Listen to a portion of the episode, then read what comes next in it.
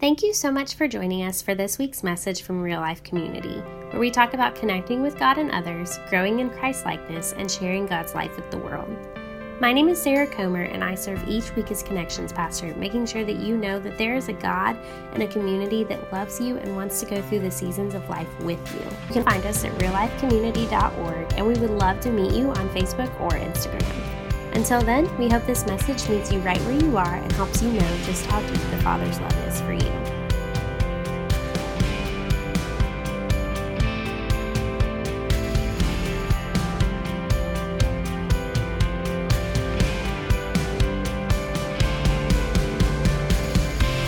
What an exciting time for you guys. You got your new pastor coming, right? Uh, next week. Man, hi, honey. How you doing?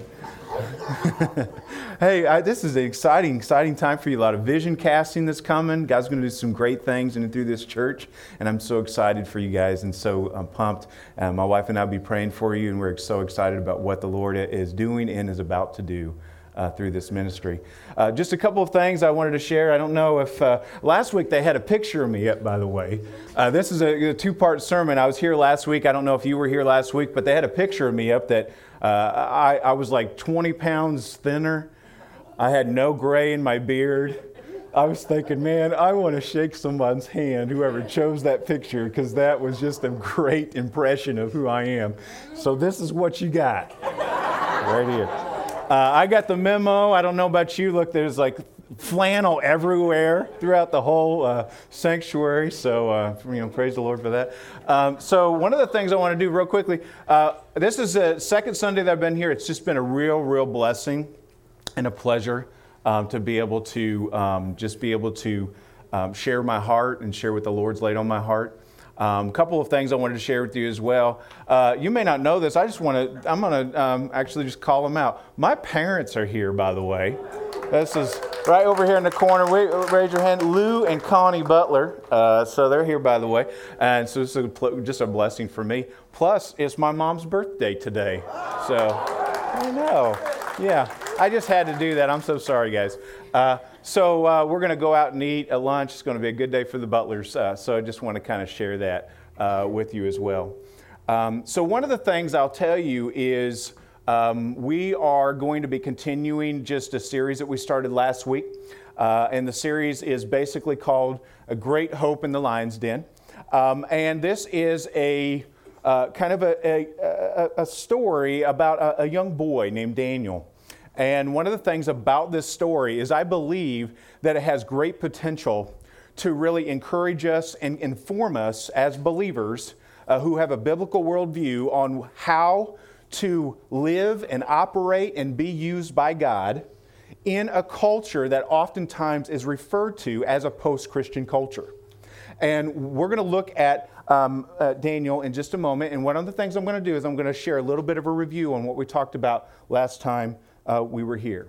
So, the first thing I want to do is I want to share with you about this scripture. It says this It says, So the king gave the order, and they brought Daniel and threw him into the lion's den. All right. Then the king said to Daniel, May your God, whom you serve continually, rescue you. All right? So, you're going to have to help me in the back.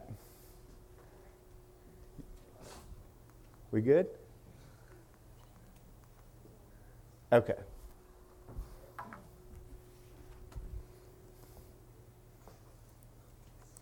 Let's see. Yes. Hey, let's give the Lord a hand on that. Technology, right? Technology. Awesome, awesome. All right. So last week, real quickly, one of the things that we talked about was this. First of all, we've seen this or we've heard this a lot in a lot of authors talk about this, a lot of pastors, this idea of a post-Christian culture. So we've seen this movement away from kind of Ju- Judeo-Christian values uh, in our culture. And so the idea of being able to say, how do we operate in that? And one of the things that we talked about last week is that the book of Daniel is more than just a Sunday school teacher's dream.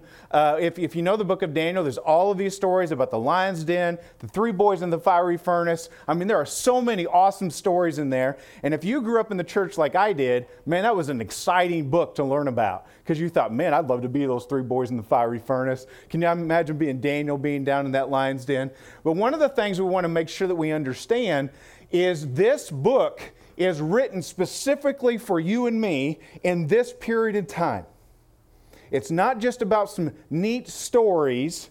Daniel was real, Nebuchadnezzar was real, Babylon was real. And if we look at Babylon, it is highlighted in the book of Revelations as really one of the worst of the worst cultures in relationship to anti Christian or, or, or secular kind of a movement of, of anti Christian thinking that sometimes we may see incre- in increasing measure in our current culture.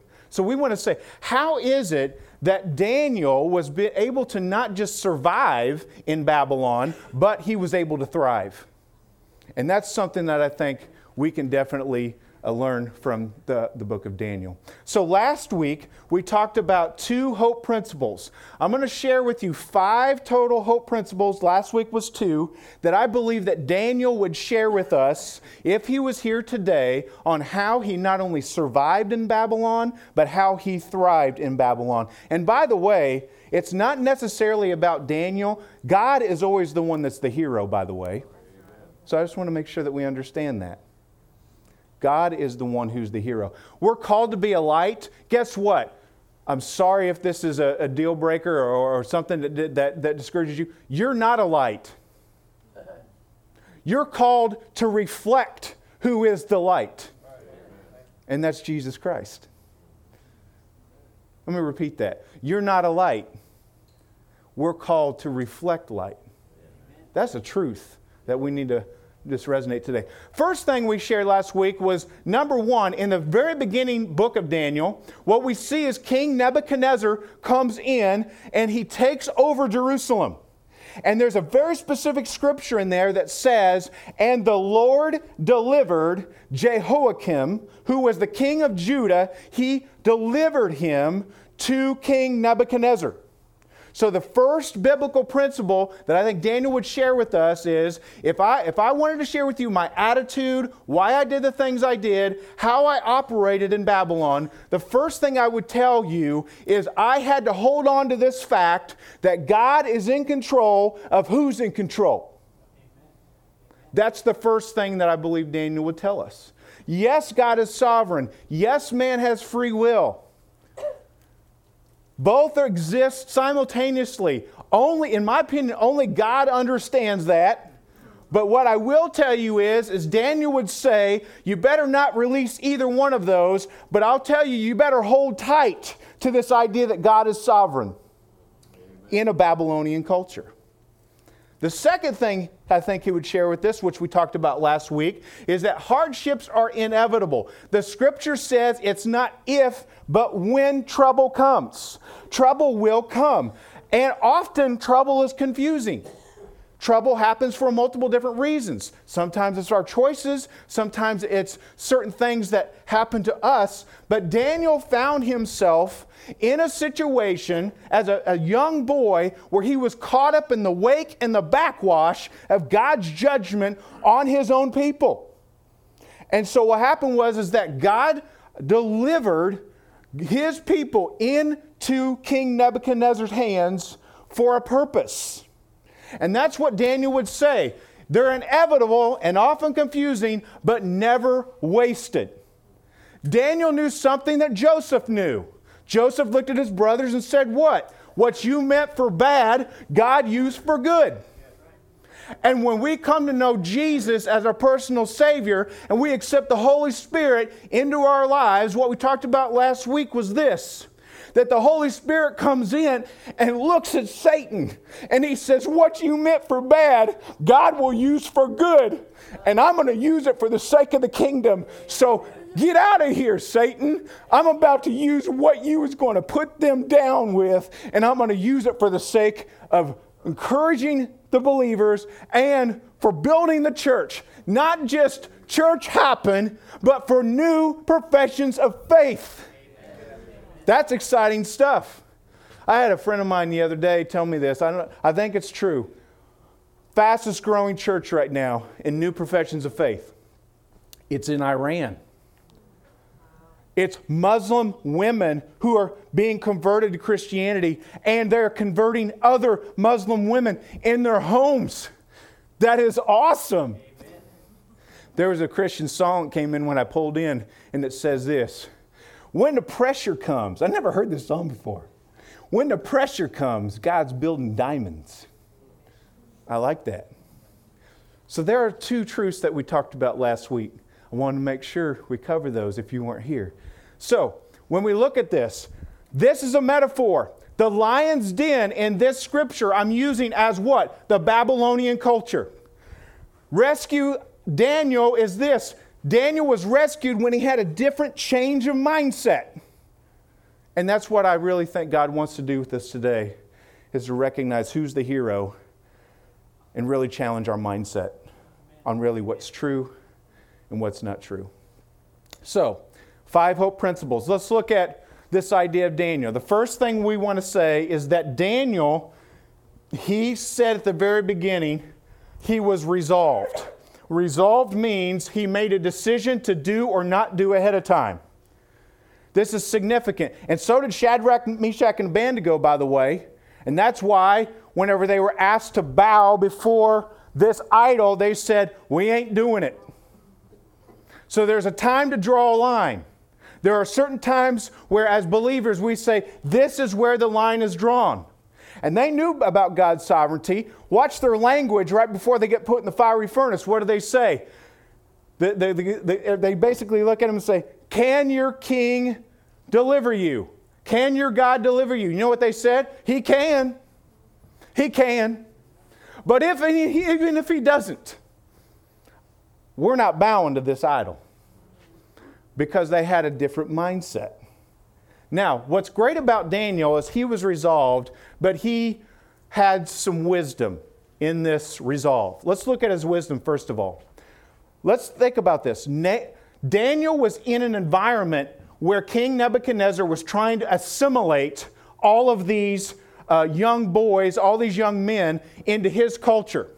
And one of the ways he did that was he changed their names. Now, I will just tell you the name that Daniel got, if you don't know what that means, it means the prince of the devil. That's what that name means. But let me tell you something what's interesting. I've always been kind of uh, really pondering this. Why didn't Daniel say, I don't I ain't going to take that name. I ain't going to take that name. You don't ever see that. Why? Maybe it's because Daniel knew his identity and that it was a child of God and it wasn't Belshazzar. But he didn't say anything. Also, look at this. He studied the language, the literature, the religion of the Babylonians for three years. So he was put into a assimilation school where he studied this for three years and he was number one in his class. Wow. You think, golly, Daniel, how much can you tarry? Well, this is something else. He served a godless king that stole from God and mocked God. Daniel's still just there, humble. He's not doing anything. And then all of a sudden, oh, King Nebuchadnezzar, they come down with this diet. Very strange. All of a sudden, this diet comes down the pike. You got to eat this meat, you got to eat all these different various things. And this is where Daniel says, you know what? I've got to somewhat draw a line here. Now, here's what it's great about Daniel, in my opinion, on how this can encourage us. This is something that Daniel just didn't draw a line, but he actually used some wisdom to be able to say, couldn't we negotiate a little bit? See, this is significant. This is significant. Let's look at, look at the scripture. This is what Daniel says Please test your servant for 10 days. Give us nothing but vegetables to eat and water and drink. Then compare our appearance with that of young men who eat royal food and treat your servants in accordance with what you see. So, the, so he agreed to this and tested them for 10 days. At the end of the 10 days, those boys looked healthier and better nourished than any of the young men who ate that royal food. This is awesome. he, he did not, he did not, uh, he drew the line, but he didn't draw the line in which he wasn't operating with some wisdom to be able to say, I'm just going to not just draw a line, but I'm going to come on, somewhat negotiate on really what's essential. And all, one of the things that's great about this for me is I, am not an Old Testament scholar, but there's something about Old Testament and, and what they're eating and how, you know, there's certain things that were unclean. And something for Daniel that was very significant, in my opinion, was he's like, I'm not eating that because I'm going to protect what's clean in here. I'm going to get back to that. I'm going to protect what's clean in here. So, this is kind of an interesting conundrum. So, this is what I believe that Daniel would say. Hope principle number three, he'd say, God's fences help us navigate culture. God's fences help us navigate culture. What do I mean by that? When we look at Daniel, we're going to see a couple of things. The first one is this there's a difference between what God forbids and what you don't like. I'll repeat that. There's a difference between what God forbids and what we do not like. When you're moving in a way in which we're, we're looking at norms within a culture, there might be certain things that are traditions, even within the church, certain things that we have held true. The question is is it something that God forbids? That is something we need some direction on via the Holy Spirit. And Daniel knew this that look, there's going to be a time where I'm going to face something that God forbids. You're going to call me the prince of Satan? Do so. My security is firm and that I'm a child of God and it's not any big deal what you call me. And granted, isn't this interesting? God forbids Daniel to practice Babylonian religion, but he doesn't forbid Daniel to study it. That's a significant difference. So I, am going to challenge us in this way God's fences are enough. I think this is what Daniel would say. God doesn't need our help to navigate culture and to make the gospel attractive in adding to what he forbids. What we do a number of times, and I am guilty of this, is we'll say this I, we call it scaredy cat Christianity. This idea of here's where God's fence is. I'm going to put two more fences down the way to just make sure that I'm not at this fence. Now, here's what I'm going to tell you, because this can be something that's con- confusing. If I, I'll give you an example. I have a good brother in the Lord, and he, he has a battle plan in relationship to uh, pornography. I'll just share that out. And he travels a lot. And you know what he tells me? He said, You know, when I travel and I go into my hotel room, oh, it's okay. I talk about this, by the way, right? I'm, I'm real. And so, you know what he does? He, he grabs a towel out of the bathroom and he puts it over the TV as soon as he gets in the, in the room. And he doesn't move that towel the whole time he's there. He told me that, and I was like, Praise the Lord, man. That's great. So, what we're talking about here is if you have a battle plan that includes a protective nature for your own spiritual wellness, temptations that you have, I'm just here to let you know we celebrate that. I celebrate that. I say, do that, be that. But we do not want to be guilty in a Babylonian culture to add to God's fences and become more like the Pharisees, where we're trying to impose that on each other. That is not who Daniel was. And so I think there's some truth there for us to chew on. And then finally, God's Spirit is enough. We have this idea of scaredy cat Christianity and this idea that we might get spiritual cooties. And what I mean by that is this we need to have friends who are non believers. The Bible says this Come out from among you and be ye separate, saith the Lord.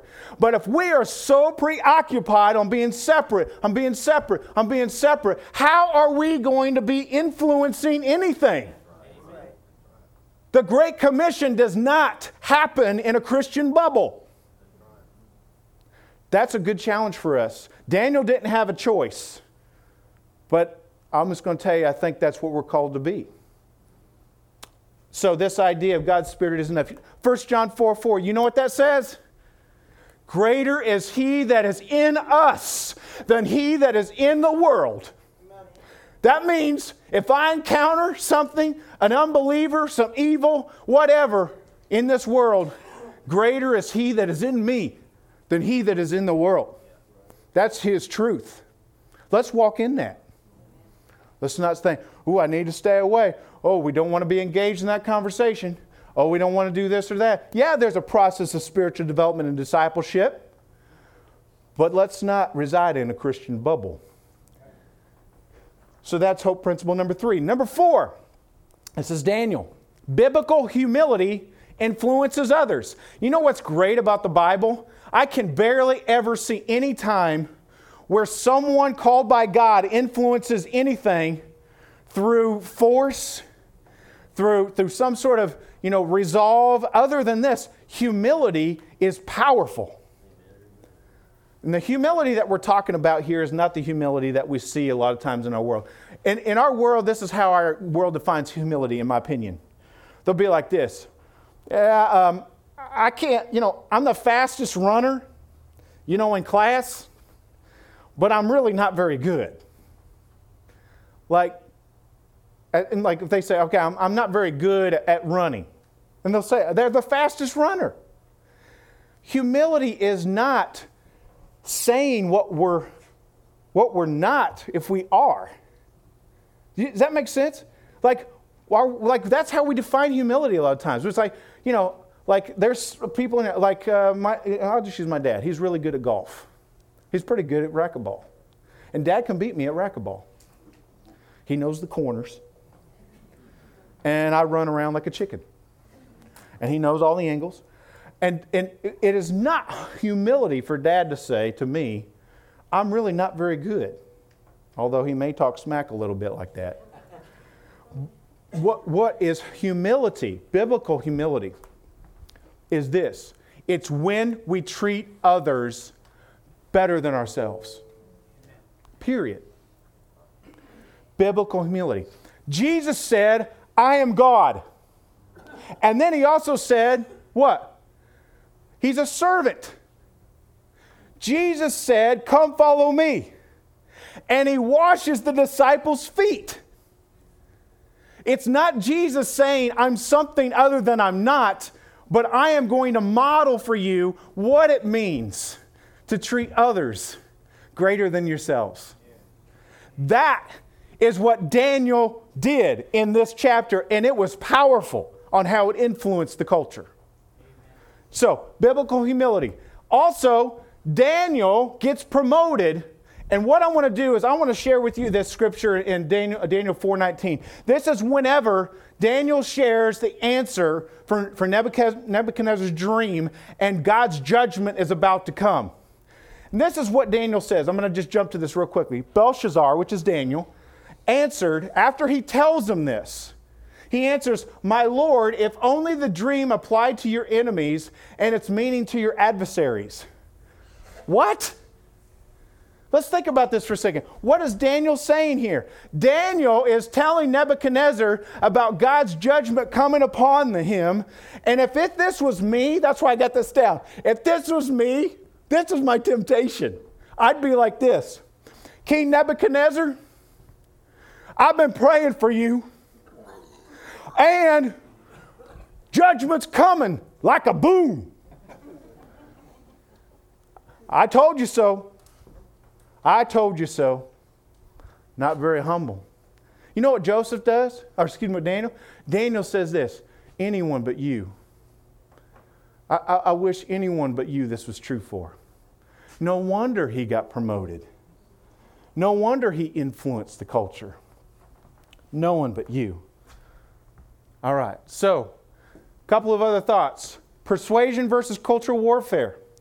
When we are in a post Christian culture, it's really, really great on Sunday. I'm with you. Encourage each other. But there is a war. It's a spiritual war that is, is referred to in Ephesians, the last chapter. We are called to be in this war. But there is somewhat of a culture war, and again, are we focused on a culture war more than persuasion? I'll give you an example. Anybody here have maybe some difficult people at their jobs? Or maybe, you know, Thanksgiving's coming and uh, Christmas is coming. You ever, everyone's got them. And you know what? You're probably to some people this person. You're thinking this oh gosh, do I have to see them? Oh, geez. Do I have to sit next to them? Oh, man, this is just so trying.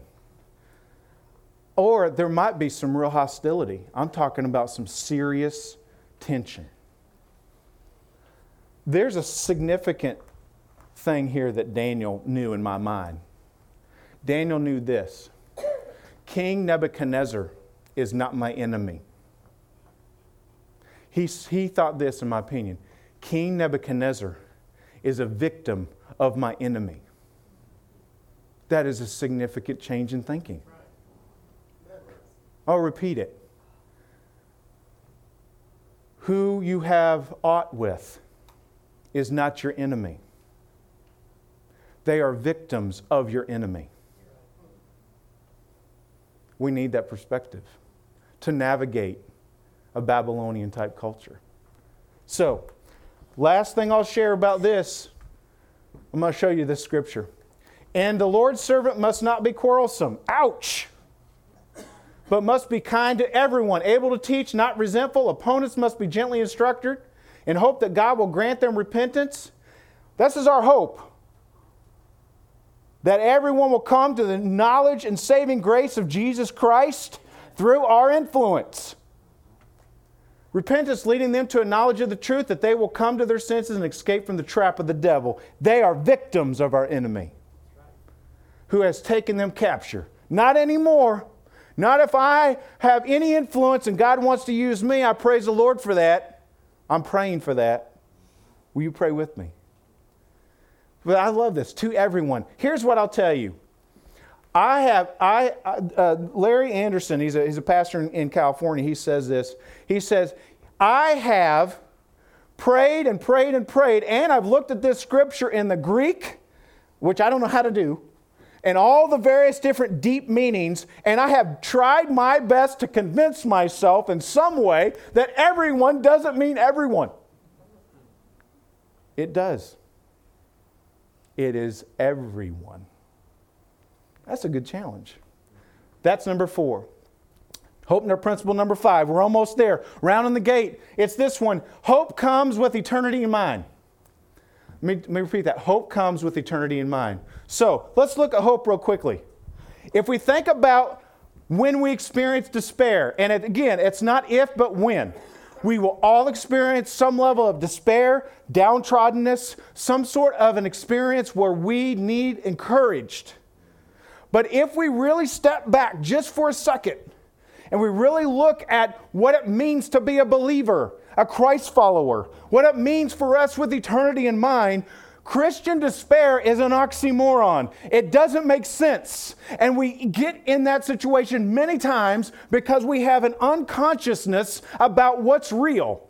God is real. He's coming back for his church. And you know what? I'm going to be in heaven, and you get to see this ugly mug for eternity. And I don't know where you're going to live. I hope it's by me. And we're going to have an awesome time. I'm looking forward to that.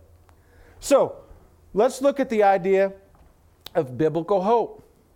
Biblical hope is not this idea that we just hope it happens. Well, we wish you well. We, we're hoping that it happens. Biblical hope is certainty. I'll repeat that. Biblical hope is certainty. There is, you know, God can do it, there's God will do it, and then there's it's as good as done. That's where I want my hope today. And my hope, my hope is that you are with me on that. Amen? So, Let's look at this idea. While we wait for the blessed hope, and boy, it's going to be blessed. I'll just tell you this. I know I'm running low on time. I'll just tell you this. A, a Christian life, there's so much blessing in it, whether or not even, even eternity was in the place, it's worth it. Amen. It's, and let me tell you, it's worth it. It's worth it. The appearing of the glory of our great God and Savior Jesus Christ. This is in Titus 2.13. So, let's just share with some hope killers before we wrap up. First one is this. We call it GIGO, G-I-G-O. This is an old computer term, and uh, it basically means this. Garbage in, garbage out. If you, if you, if you think about computer terms, you, you, you put in bad code, you're going to get bad results. And here's what I'm going to tell you is I think it's no accident that Daniel drew the line about things that he felt would be somewhat unclean for him inside. And I don't want to get all legalistic about it, but what I will tell you is that misinformation, negative information, all of this stuff that's coming to us via social media, the media, all of this, these talking points, talk radio, I'm not here to get all legalistic about it, but what I will tell you is, is that if we are feeding our minds, hearts, and souls with this information constantly, and we're not feeding our hearts, minds, and souls with the Word of God and what's true, it will be something that will kill our hope. I promise. And anytime I've been down, it's been one of these things. Now, here, remember this? Remember Y2K? Whoo! Oh my gosh. So there's always these individuals that we have in our culture, and we just call them, they're, they're crying, they're wolf criers. Oh, oh, woe is me. Oh, something's coming, right? And here's the thing I do just two cents, my two cents. I treat them like prophets. If what they say comes to pass, I might start listening to them. But if it doesn't come to pass, I start thinking I might want to ignore what they have to say. Now that's just that's just my, my two cents. Y2 came, came down the pike, and uh, you know what? It came and gone, and it was okay. Everyone's all right. We thought maybe the banking industry was going to collapse. But even if it does, like Shadrach, Meshach, and Abednego, our God is able. That's good stuff. He's with us in the furnace. Spiritual myopia and spiritual amnesia. You know what spiritual myopia is? Myopia means this nearsightedness. We get a problem so right in front of our face that it kills our hope because we're so nearsighted about what it is that's real. This is spiritual myopia. I think we should take this to the Lord and pray about that if that's something that we deal with. Anxiety. Let me just tell you this. There's been studies. I've been, been in multiple groups that have done these, uh, seen these studies on when social media came down the pike and certain things, especially social media. And the increase in anxiety, I mean, it just skyrockets. There's been studies done where, where people were, were measured about anxiety before they allow them to be on social media for a period of time. And, and again, I'm not anti technology. Social media is a tool, that's all it is. It can be used for the kingdom. Absolutely. And I encourage that. But this idea of, of spiritual myopia is something, spiritual amnesia, this idea that we have forgotten the blessings of God in, in, our own lives. I'll just tell you this this scripture right here, Exodus 14 1, this is whenever the Israelites were out in the desert. And, it's so odd to me. You know, you look at it, hindsight's 2020, so odd. And you think this the, the, the Israelites are like, Did you bring us out here to die to Moses? Remember that? Did you bring us out here to just die? And you're thinking, My goodness. Like, what if just leadership said, Have you forgotten the plagues? Have you forgotten the Passover? Have you forgotten? I mean, they could share, whoa, uh, one right after the other of all of these blessings and how easy it is for us to also forget these blessings. So, here's what I'm going to do real quick because my time is gone. And you guys have been great. I'm going to share with you two quick stories. One of these stories, I don't know, you may, you may look at me in not in a good light. I don't know. But this is my last Sunday anyway, so I'm at it. All right, so here's, here's what I'll tell you. Number one, I saw this movie a while back, early 2000, I think. It's called, uh, this, this is a, um, what's it called when a spoiler? Spo- this is a spoiler alert. Okay, heads up. And it's called uh, Sixth Sense. I saw this movie, and I was getting ready to, I was getting ready to watch it. And uh, everybody's like, it's so scary, man. And I'm like, all right, I'll take a, take a shot at it. And so I started watching. And my wife, Belinda, who's sitting right over there, she comes in and she does this. She goes, Oh, is this that story where that guy's dead and he doesn't know it? Bruce Willis. That's what she said. Is this that story where Bruce Willis is dead the entire time and he doesn't even know it? Now, some of you relate to that story because you don't know he's dead or he doesn't know he's dead till the very end. And that's what makes the story the story. So that I, I, I was just like, seriously? Brutal. So that's one story. That some of you can relate to that story. Here's another story. We've got the Chicago Bears. I'm a Bears fan. I'm from Illinois. Okay, Bears fan. I've been a Bears fan. So here's the thing. They're, bl- they're playing they're playing the Cardinals. This is in 2006 and this thing came out. What's this thing that you can like record stuff like it uh, DVR, yeah. So I'd recorded this. And the thing is, is that at that time, th- this was recorded, and I had inadvertently taken a glance at the, at the news or something, and I'd seen that the Bears won this game. And the truth is, is this was in 2006. And so I went into this game knowing who was going to win. The thing about this game is, is that at the end of the third quarter, the Cardinals were winning 21 to 3. And the Bears fans were just defeated. They were just downright just leaving the stands. They were like this I'm out. Checked out. Third quarter comes around. Very end of the third quarter. Let me tell you something. In the fourth quarter, they get three touchdowns. Two of them were defensive touchdowns, and a third one was special teams. You, if you're honest, when you know the end of the story, it impacts how you see things and how you experience things. Let me just tell you this real quickly. When that third quarter came around and I knew the end of the story, I wasn't frustrated. I saw all those people leaving, and I thought, now, if I didn't know the end of the story, I would have maybe thrown something at a TV. but here's the truth both of these stories is helping us to see one thing. If you're, if you're a believer, and I don't mean this in a crash, you know, like, I don't mean this in a bad way, but if you're a believer, we win. Amen. It's already there, it's written. Hang on.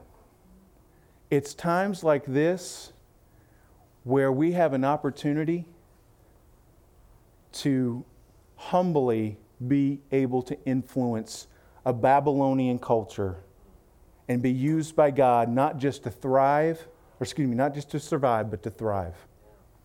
And if you need any hope at all, I just want to reiterate uh, this story and that every knee will bow and every tongue will confess that Jesus Christ is Lord is saved on my DVR and I've seen it. And I want you to see it. Heavenly Father, we thank you so much for this opportunity to be encouraged by the story of Daniel. Lord, we ask that um, you would just speak to us as only you can. And Lord, we thank you for um, your word. We thank you for your patience with us. We thank you, Lord, that um, you have no accident, Lord, that you have placed us in this time and place, in this culture by which we live. We know, Lord, that we're not a light, but we're to reflect your light. And Lord, boy, it shines even brighter in the darkness. And Lord, we look forward to that. In Jesus' name we pray. Amen.